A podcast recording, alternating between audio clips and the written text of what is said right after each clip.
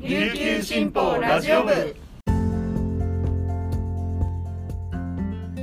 はいたい皆さんこんにちは。本日も琉球新報ラジオ部をお聞きいただきありがとうございます。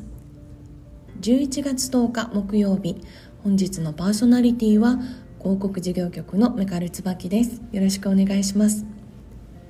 午前11時現在の那覇市の天気は雨。気温は24.4度です。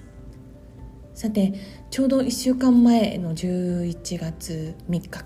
うちなんちゅ大会が終わりましたね。その閉会式にあの参加することができたんですけどすっごく感動的でした。あのディアマンテスとかビギンの歌声でねその会場が一体となっていて本当に素敵だったんですけどその演奏以上にですねとっても良かったのがこの演奏の合間ディアマンテスからビギンに変わる時とか紫からディアマンテスに変わる時っていうのがどうしてもその機材セッティングで時間かかるんですけどその合間にですねその各国から来た皆さんが例えばペルーから来た皆さんがですね「ペルーペルー」って国名をコールしたんですよ。でそれに続いて他の地域の皆さんも「ハワイハワイ」とか「ボーリビアとかソロモンって続いていったんですね。なんかこのハワイとかそういうなんかこの聞きなじみのあるテンポというか音感っていうのがあ一緒なんだなっていうのですごくあの興味深いという意味でとても面白かったですね。はい。でウェーブも起きたりしてうん。私はその世界のうちなんちゅの皆さんの中に知り合いはいないんですけど同じその沖縄にルーツがあるっていうことでつながってるんだなっていうのがもうなんかすごく伝わる時間でグッときました。はい。本日の紙面にもこのうちなんち大会関連の記事が掲載されているのでぜひチェックしてみてほしいと思います。それでは本日これまでに入ったニュースをお届けいたします。最初のニュースです。米軍那覇港湾施設那覇軍港に船で陸揚げされ駐機していたアメリカ海兵隊の垂直離着陸輸送機 MV22 オスプレイ3機が9日それぞれ離陸し宜野湾市の米軍普天間飛行場に着陸しました。沖縄県は那覇軍港での航空機の離着陸について沖縄の日本復帰時に米軍基地の使用目的などを定めた日米合意。5.15メモに沿っておらず施設の目的外使用にあたるとして実施しないように求めてきました。玉城デニー知事は同日報道陣の取材に対し那覇軍港で航空機は飛行しないことが前提と認識しており陸揚げした機体は陸送するのが筋だ。5.15メモの内容が違うのであればメモの見直しなどもまた厳しく協議をしないといけないと牽制しました。アメリカ軍は琉球新報の取材に対し MV22 は定期的に那覇軍港に入港出港しているがこれは標準的な使用方法であり那覇軍港の主目的と一致し既存の協定に従ったものだとの見解を示しました。浜田靖一防衛大臣も航空機の運航について那覇軍港の使用主目的に合致しているとして米軍に離陸の自粛は求めず飛行を追認する考えを示していました。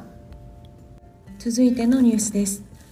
昨年度から今年7月末までに新型コロナウイルスに感染した県内公立の小中高校と特別支援学校の児童生徒のうち70人がその後罹患後症状いわゆる後遺症またはその疑いと診断されていたことが9日までに分かりました。罹患後症状のある児童生徒などの実態把握を目的に県教育委員会が今年6月末から7月末県内約490校を対象に調査しました。各学校は症状のある児童生徒を保健室で休ませるほか別室登校などで対応しており引き続き柔軟な対応を求めます。調査は昨年度と今年4月から7月の本年度に分け期間中に医師に罹患後症状またはその疑いがあると診断された児童生徒の数のみを調べました。診断が感染後どの程度経過した時点のものかや症状が現在も継続しているかなどは把握していません。その結果昨年度は小学校6人中学校10人高校11人特別支援学校0人で計27人。本年度は小学校10人中学校11人高校22人。特別支援学校はおらず計43人となり累計は70人でした。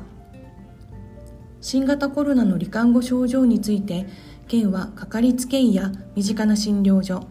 入院などをした医療機関への相談を呼びかけています。該当する病院がなく相談する医療機関に迷う場合は県コールセンターで医療機関を紹介しています。電話番号098-866-2129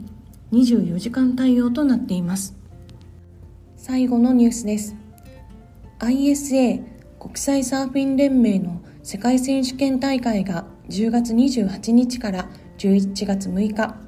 アメリカ自治領プエルトリコのサンフ湾で行われサップスタンドアップパドルボードの男子テクニカルとディスタンスレース決勝で名護市の荒木朱里さん NHK 学園高校1年が史上最年少で金メダルを獲得しました。大会で2冠達成も初めてということです。テクニカルは ISA が2028年ロサンゼルスオリンピックの競技に推薦することが大会中に表明され一気に注目が集まりました。本日紹介した記事の詳しい内容は琉球新報ニュースサイトで読めますのでぜひアクセスしてみてください。